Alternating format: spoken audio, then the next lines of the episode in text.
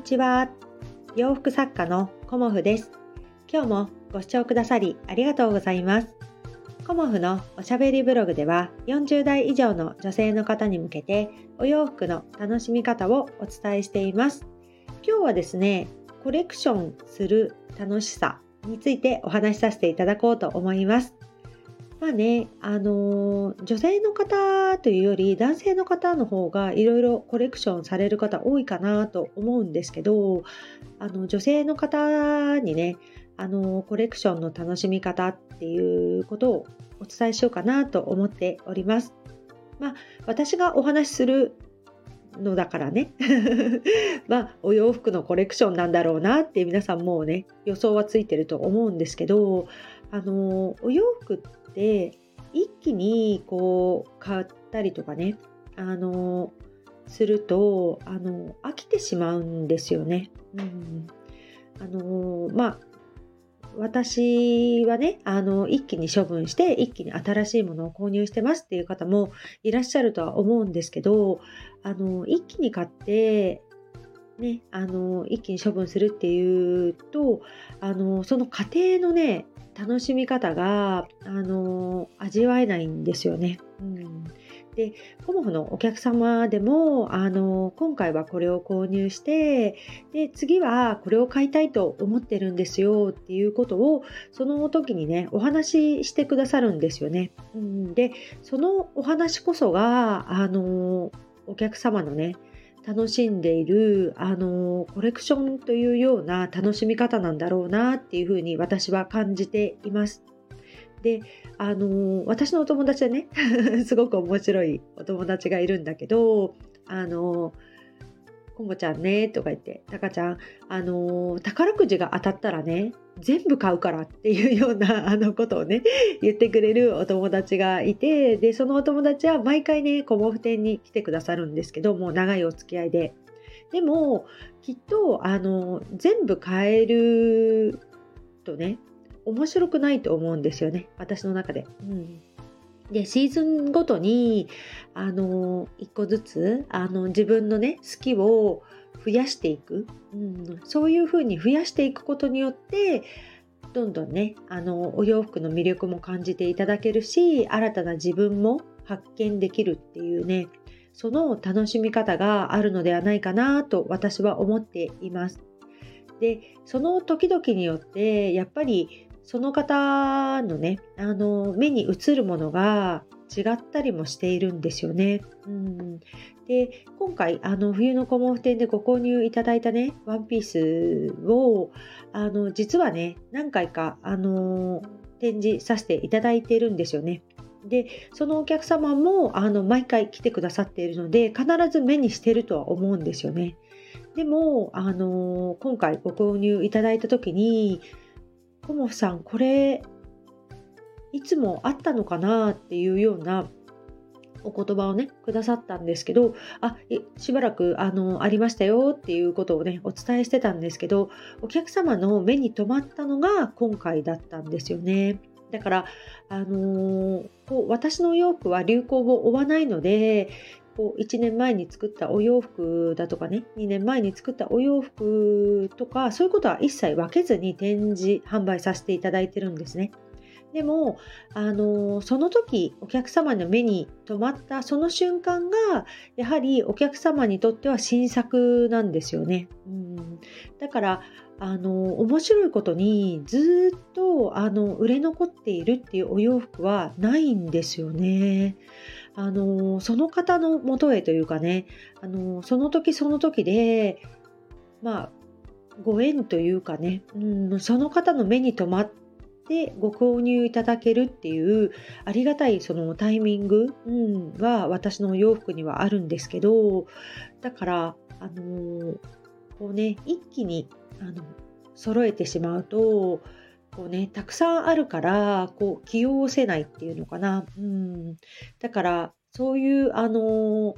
楽しみ方も、まあ、もちろんあると思うんですけどこう少しずつあのコモフのお洋服をコレクションしてくださる方結構多いんですよね。であのその買ってあのご自分でね来ていただけるあの楽しみ方ももちろんありますし次はこんなのが欲しいなっていうようなこう次の展示会に向けてこうワクワク ね、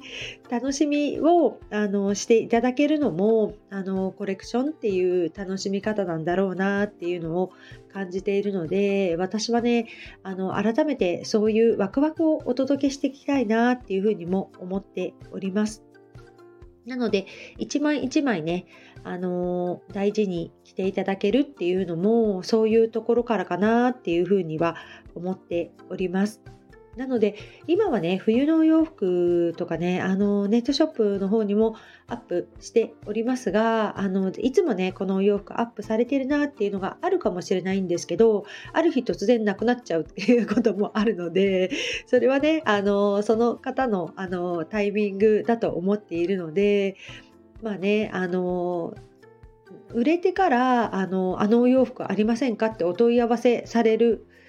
あのパターンも結構あります。うん今までね誰にもお問い合わせね来てなかったのになんでここに来て何人かのお客様が同じお問い合わせされるんだろうなっていうのをね感じたりもすることがあるんですけどやはりお洋服はタイミングなのでそのご自分のねあの心に響いた時、うん、私これが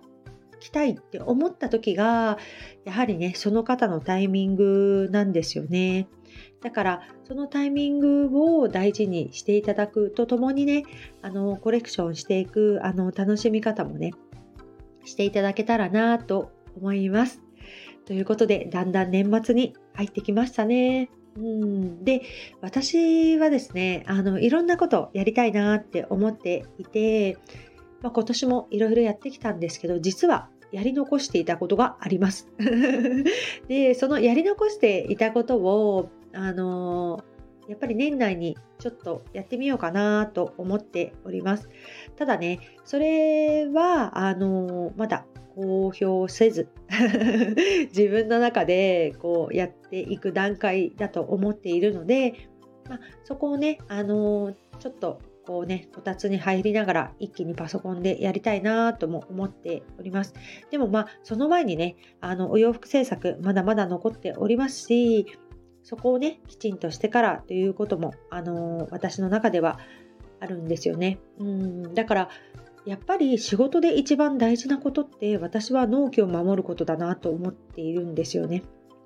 だからそこはねきちんとさせてもらってやっぱりできませんでしたっていうことは絶対したくないんですよね。できないんだったら最初からできませんっていうふうにあのお伝えすべきだと私は思っていて頑張ったんですけどできませんでしたっていうのは 私はなしだと思っているんです自分の中で、うん、だからきちんと納期を守ること、うん、あの最善を尽くすことっていうのは、まあ、最低限当たり前のことだと思っていらっしゃる方もいると思うんですがやっぱり私は当たり当たり前のことを誠実にこなしていきたいなと思っております。そしてあのコツコツ毎日続けることっていうのをあのこの1年意識してきました。うん、でコツコツやることって本当私苦手で学生時代ね本当に一夜漬け派でしたテスト勉強もだいたい2週間前から部活が休みになるのにあのほぼほぼね3日ぐらいであの短期集中型であのやってきたっていう自分がいるんですよね。だからその短期集中型っていうのはやっぱりコツコツ型には勝てないんですよね。うんその場であのある程度結果を残せたとしてもやはりコツコツ型強いなっていうのをあの自分もねコツコツやってきてきたこともあり来てないこともあるんですけどあと子どもたちを見ててもそう思います、うん、あのテストに向かう姿勢ですよね。でコツコツやる派のことを、えーと、私のように短期集中派の子、うん、やっぱりその中でねあの全然違ってくるんですよね。うん、一見ねあの同じような結果になっているようには見えるんですけどコツコツやるっていうことはあの力になるということ以外にあ力っていうかね結果に出るということ以外にとてもね大事なことを秘めているんですよね。だからあのその大事なことをね私は子どもの頃知ることができなかったし 今ねあのコツコツやることが、まあ、最大の力になるということをやはり続けてみてわかるんですよね。うんやりますっていうことはすごい簡単ですけどそれをじゃあ1年2年3年って続けてくる続けることがねできた人にしかそれはね味わえないんだなっていうことも改めて、あの知ったりもしています、うん。続けることって本当大変ですし、ね、続けちょっと続けたからって結果ってついてこないんですよね。うんでまあ、やり方が間違ってたらそもそも続けてても結果が出ないっていうのもあるかとは思うんですけどあの結果出なくても続けたことっていうので得るものがあるなっていうのは私は感じています。だからまずはねあの継続する力、うん、それがあのとても大事なんだなっていうのを私は思っていてこうね、一人でビジネスやっていく中で大事なことを、やっぱ継続力、そして行動力、うん、その2つなんだろうなっていうところに私はね、今行き着いて、行き、行き着いて おります、うん。だから私はそこをね、大事にあのできてないことも、来年はね、あの習慣化できるようにね、あのやろうと思っています。うん、だから習慣化できてきたものはやっぱり結果に結びついているっていうことも実感しているので、まあ、大した私の中ではねあの他の方とね比べてしまえば大した結果ではないですけど続けることってあの大きな力になるんだなっていうふうに感じたあの1年でもありました。うん、ということであの今日もねあの私は毎日1箇所お掃除と言いつつ2箇所ぐらいやってますが お掃除もしながらね、あのお洋服もコツコツと塗っていきたいと思います。今日もご視聴くださりありがとうございました。洋服作家、コモフ、小森屋隆子でした。ありがとうございました。